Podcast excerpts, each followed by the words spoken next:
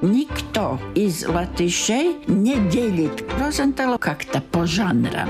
Обычно говоря о Райнисе, всегда начинаем со слова «мило». Александр Лейманс говорил, куда ты вообще суешь голову в петлю. Там все негативные персонажи. Первые постановки были такие, которые многие даже не понимали, что за история, но интересно и вариации на тему Ева с яблоком и змеем. Это тоже культурный код.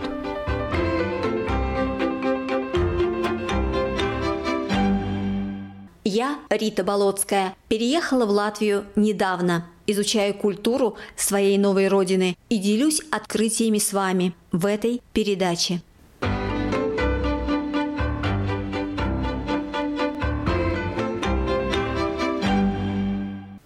пуговка. Как вишня последнюю ягоду на макушке хранит, не выронит, так и я храню эту пуговку на рубахе до дыры застиранной. Когда ни надежд, ни памяток, когда ни на что нет силы, ущипну я за пазухой пуговку, которую ты пришила. Так, на зло годами голоду, на зло снегами отсидки, ты меня притачала к дырявой жизни, любви, и вечности ниткой. Ночь прикончила день. Смотрю, в окно горящее впереди. То не окно, то жизнь горит твоей пуговкой на моей груди.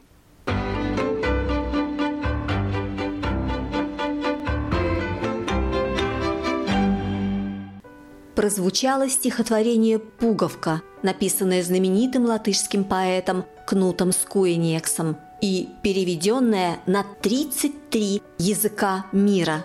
Оно было напечатано в сборнике «Семя на снегу» в 1990 году, а написал его Скуинекс в 1964, когда находился в лагере в Мордовии в заключении. Его осудили по двум статьям. Первая – антисоветская агитация и пропаганда, вторая – недоносительство – дали 7 лет. Была возможность выйти гораздо раньше, но надо было писать ходатайство о помиловании. Поэт отказался. Отсидел полный срок с 1962 по 69. Как сам рассказывал позже, в лагерь попал благодушным либералом, а вышел оттуда убежденным противником советской власти. Но не только – он вышел сложившейся личностью и сложившимся поэтом. За время заключения Кнут Скуэнекс написал около тысячи произведений. Благодаря жене Инте и друзьям почти все были сохранены. Правда, опубликовать стихи из этого цикла удалось лишь тогда, когда Латвия вновь обрела независимость. Но их знали, читали и до публикации. Они расходились в так называемом «самиздате», а первым официально изданным стал сборник «Лирика и голоса». Он вышел в 1978 Сегодня мы поговорим о выдающемся поэте Кнуте Скуэниексе с человеком, который знал его лично – литературоведом Марианом Рыжим. Как произошло ваше знакомство? Когда? И что вы слышали до знакомства о Кнуте Скуэниксе?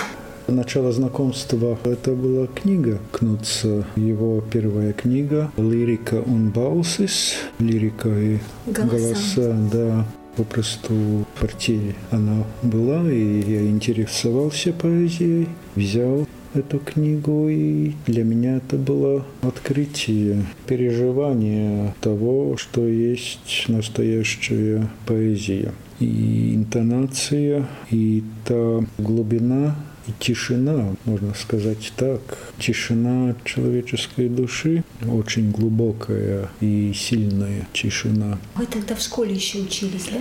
Да, где-то в 14-15 лет.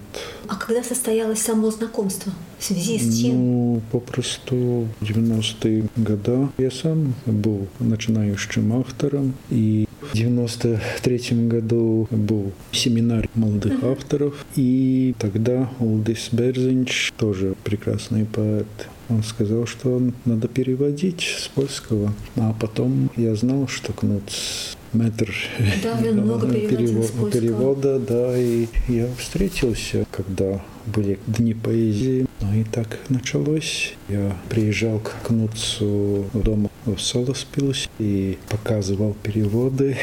И вообще о поэзии мы говорили. Многие года это было отношение ученика и метра. Но такие теплые отношения. Если что-то он говорил о поэзии, о стихах моих, если что-то не удавалось, он тогда это умел сказать так иронично, но доброжелательно, с таким тактом. Не раз приходилось читать, что Скуэникса считали моральным авторитетом, и известен он стал до 1978 года, задолго. В 1978 году вышла первая книга его стихов, а уже лет за восемь до того о нем знали, потому что неофициально распространялась его поэзия.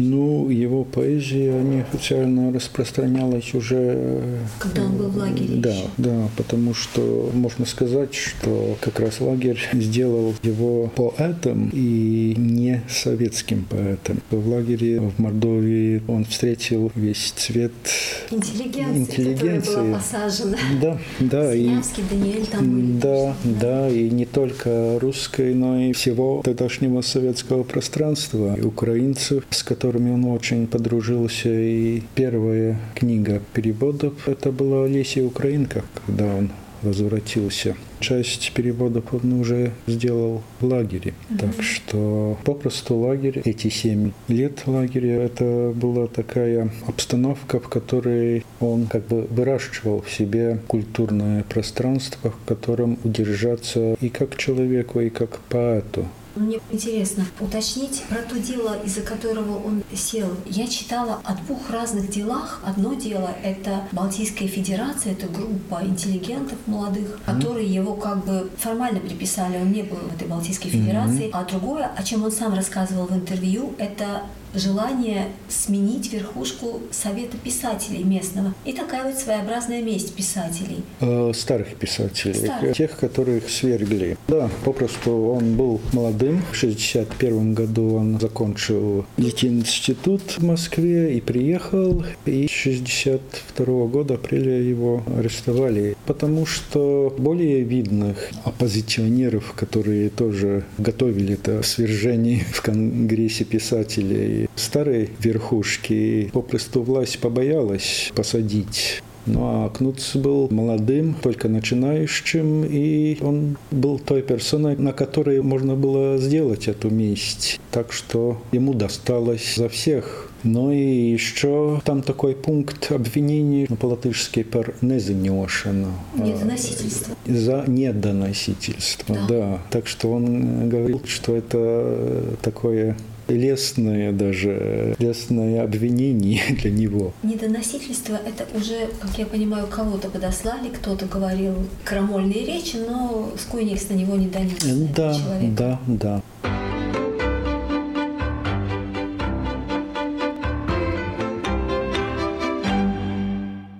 Босые звезды.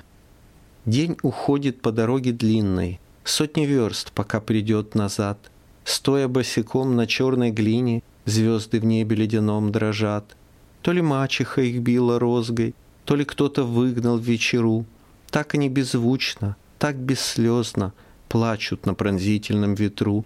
Человек носки у печки сушит, Греет молоко и не поймет, Что во льдах небесных мерзнут души Миллионов горьких звезд-сирот. Но когда он печки сам лишится, Как с порога вышвырнутый пес, Ночью он увидит эти лица, Эти синие глаза без слез. И когда мороз его обнимет, Он, упав на снежную кровать, Еле теплую ладонь поднимет, Все босые звезды приласкать. Мимоходом. Мне было некогда. Я был сам себе мир, душою и телом, и мира коснулся просто походя между делом. Вдруг мир разговорчивый стал и свирепый, и когда он мне в горло впился, тогда я заметил сразу, что глаза мои слепы, а он остроглазый. И когда я, раскинув руки, упал, и по мне толпа понеслась и галтела, я понял, мир не мстит. Он просто походя о себе сказал, между делом. Исповедь перед памятью. Не начинается тут ничего, кроме конца. Время тянется, как смола, застывает и не проходит. Не случается тут ничего, ни к чему ни суета, ни ленца. Ничего, ничего, от ничего в ничего закисает и бродит. Рвется дыхание, последняя нить, между мною и миром вовне. Отныне весь этот мир только во мне. Потому-то Харон и матюгался на веслах, как лишь лодочники умеют, и потому-то содрал двойную плату за этот тяжелый рейс. Так, ну, мнемози на память, с чего начнем? Наверное, с легкомыслия. Я выманил звуком кефары цветы миндаля зимой, и замерзли они, грешен. Я вызвал песни сухопутных птиц на гребень волны, и утонули они, грешен. Я вызволил сыновей из плоти беременных женщин, и пали они на братской войне, грешен. Я невинную девушку сделал своей союзницей и отнял все у нее, оставив лишь имя — Эвредика. Грешен ли я? Нет, это сила моя.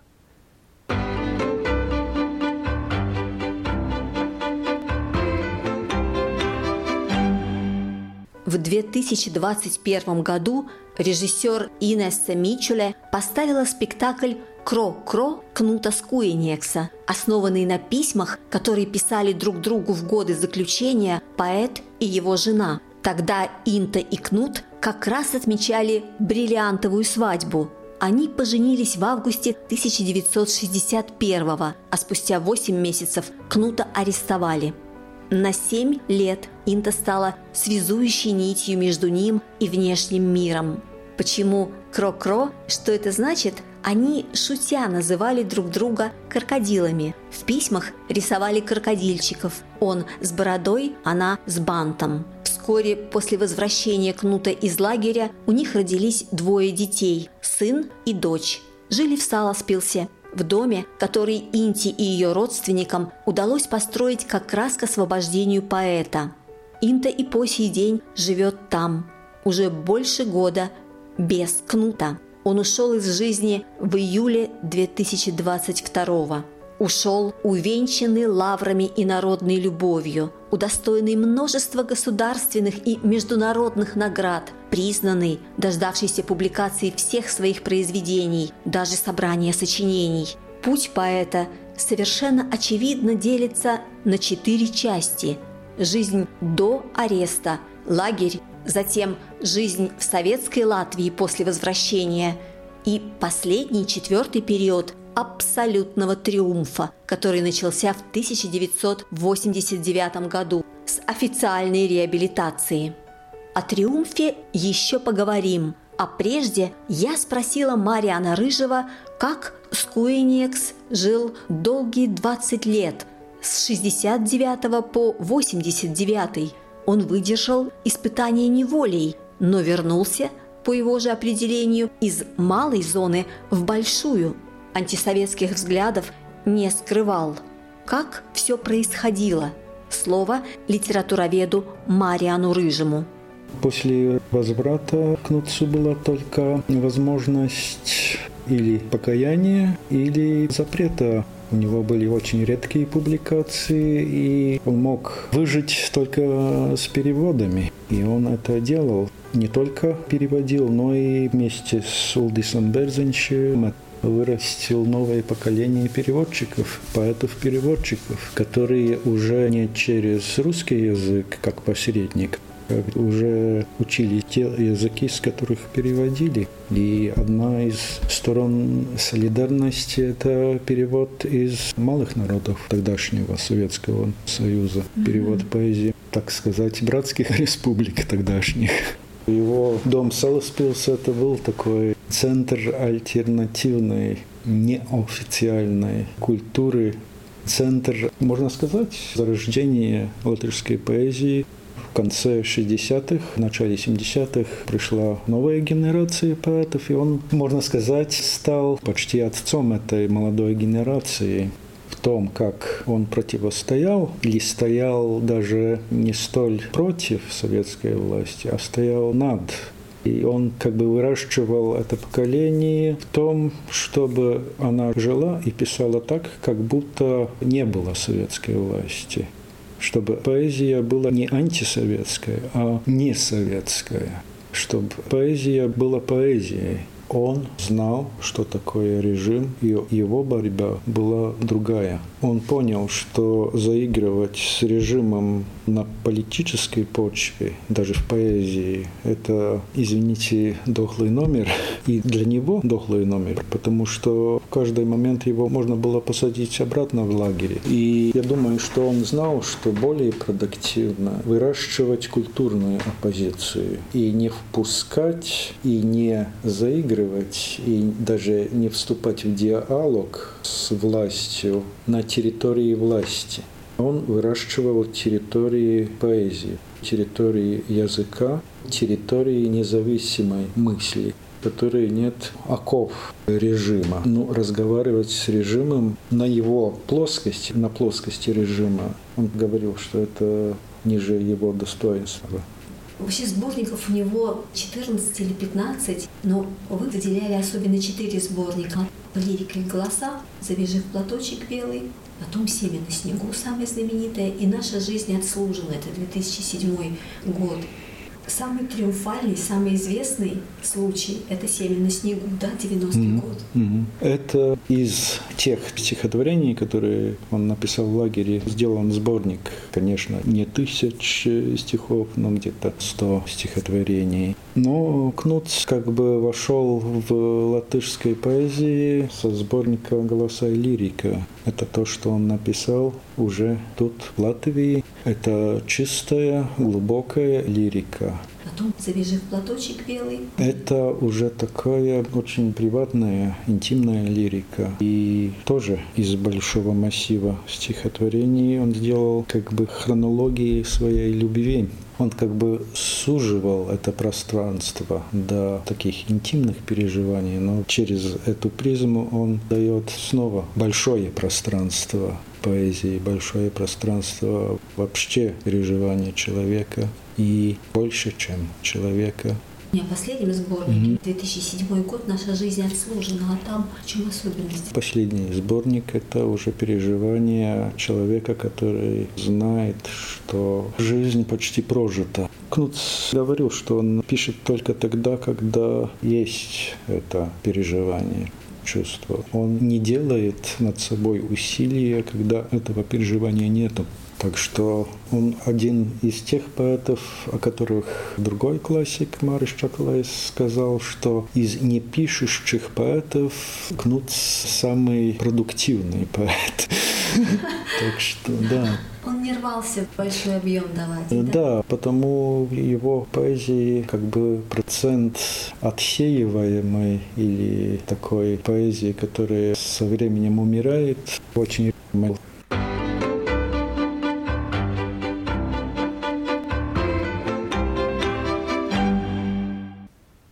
Из цикла «Привет из Исландии». Как просьба отпустить или простить, До горизонта нежный мох бледнеет, Наклонишься его потеребить, А там земле, как прежде, ужас тлеет. Там и кулак воздетый навсегда, И конь со скаленными вдруг зубами, Кулик, не добежавший до гнезда, И гробокоп, навек застрявший в яме. Как страстные любовники лежат — в объятии слившись, ангелы и черти, над ними ветер много лет подряд, снег с пеплом поднимает в круговерти. Под полем смерти, твердым и немым, река тарит свой путь с неистовством живым. О себе мне уже не хочется, но что о тебе я знаю? Ты так и останешься тайною, которую не разгадаю. Зову я деревья в помощники — и воду, и птицы, закаты. Листаю я книги старинные, вдруг там найдешься когда-то. К тебе примеряю созвучия, ритмы, уборы, наряды, склоняю чужие наречия. Вдруг ты отзовешься рядом, и тону я в тебе невидящий, и только под пальцами чую в душе звенящей и ласковой твою судьбу непростую. Там, на камне я стою, и не в беспомощной зеленой бронзе, воздвигнутой во славу и на ужас, не в мраморе с глазами мертвеца, вознесшимся надменно над людьми, не в кованом заржавленном металле. Там на камне я стою, как прядка мха с упорным корешком, или чибис в красных праздничных сапожках, или пастушонок, круглый сирота. Так я стою, и так хочу стоять я, со всеми наравне единым сердцем, как первенец у предков на плечах. Там, на камне, я стою. Железо и кремень в моей крови, и хватку, что меня с землей сцепляет, и силу пережить, и мор, и войны, все дал мне серый брат у поля на краю. Там, на камне, я стою.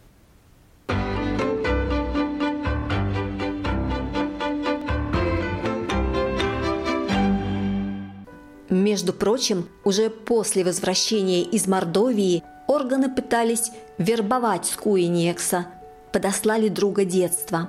Поэт вдрызг разругался с ним, сказал «Вы что же, из человека, отсидевшего за недоносительство, хотите сделать доносчика? Не получится». Больше не домогались. Вообще жизнь Кнута Скуинекса никогда не была простой, даже в детстве – Мать, актриса, умерла от туберкулеза через год после его рождения. Отец, писатель и переводчик, вынужден был в 1944 эмигрировать. До конца дней жил в Америке. Своим сыновьям, Кнуту и Леону, посылал письма, но увидеться лично им уже не довелось никогда. Осиротевших мальчиков поднимали бабушка, дедушка и тетя. У Кнута рано обнаружились творческие способности. Писать стихи начал еще в школе. Печатался. Потом пять ярких лет в Лит-институте в Москве. И сразу, как ледяной душ, арест, лагерь. Много раз он мог сломаться, как минимум впасть в депрессию, ополчиться на весь белый свет, замкнуться в себе. Но удивительный факт – на большинстве фотографий поэт улыбается. Нет, даже смеется, хохочет. Такое ощущение, что Скуинекс постоянно улыбался. Он был природным оптимистом? Спросила я Мариана Рыжего. Да, характер. И потом уже это была и стратегия выживания, потому что если не быть оптимистом, это обернулось бы трагедией и в года лагеря, и могла обернуться трагедией и после, потому что все двери были закрыты. И тоже все-таки солидарность Союза писателей и коллег во многом ему помогала, потому что ему давали эти переводы. Все-таки была социальная такая сетка, которая удерживала. А что после 89 -го года началось? Ну, сначала реабилитация, потом статус репрессированного. Да. И потом, как я понимаю, начали переводить, переводить, особенно вот этот сборник «Семя на снегу». Да. И Скуйник стал ездить за границу и выступать, и лекции. То есть да. вот уже полное признание было, да? Это были плоды его жизни, того, что он вытерпел и его позиции, потому и такой международный резонанс. И тут тоже очень важно, что он был переводчиком, и эти контакты переводчика и с Швецией, и с другими европейскими странами, это тоже очень много значит, потому что он был авторитетом как переводчик, и его переводили в 90-е годы когда это началось. И на скольких языках он говорил? На украинском, на польском? На украинском, на, на польском, на литовском. И английский. Английский, да. Но он говорил, что не на всех языках, с которых он переводит, он, он говорит. Каков он был в простом бытовом общении? Читала я, что Скойникс дружил, поддерживал отношения с людьми самых разных взглядов. Он не был категоричен в своих суждениях, хотя мог, был единственный из всей когорты поэтов. Реально, 7 лет провел в лагере. Я думаю, что он чувствовал какую-то линию. Если человек был негодяем, он это чувствовал, и он мог сказать, как моя коллега, критик Анда Кубулыня, говорила, что она знает достаточно редких литераторов, которые во вспыльчивости могут остаться логичными и могут ясно думать. И Кнутс был таким человеком. Он мог спилить, но он говорил логичные вещи, говорил саму суть. Он как бы держал себя. Если даже он уже под старость лет, были моменты, когда он очень себя плохо физически чувствовал. Но он всегда, когда он приглашал к себе, он э, всегда собирался. Это было как бы для него жизненно важно. Быть с людьми, которые близкие его и коллеги. Он как бы для себя и для них мог собраться, и этим он мог жить еще и еще. Супруга у него кто по профессии? Биолог. Биолог, она очень долго работала в ботаническом саду Саласпилусе, и их сад тоже полон такими. Привозила, Наверное, да, ростки. да, ростки. Что самое главное в вашей памяти о нем осталось? То, что он умел найти ключ, даже специально не искал. Он попросту своей личностью умел найти ключ к каждому человеку. Он умел учить даже не специально уча. Их дом, Кнутси Инта, эта атмосфера, что гость это был всегда жданный гость. Всегда были эти ужины и разговоры при рюмке, и эти рассказы о жизни, о поэзии. Это было очень прекрасно. Да, прекрасно.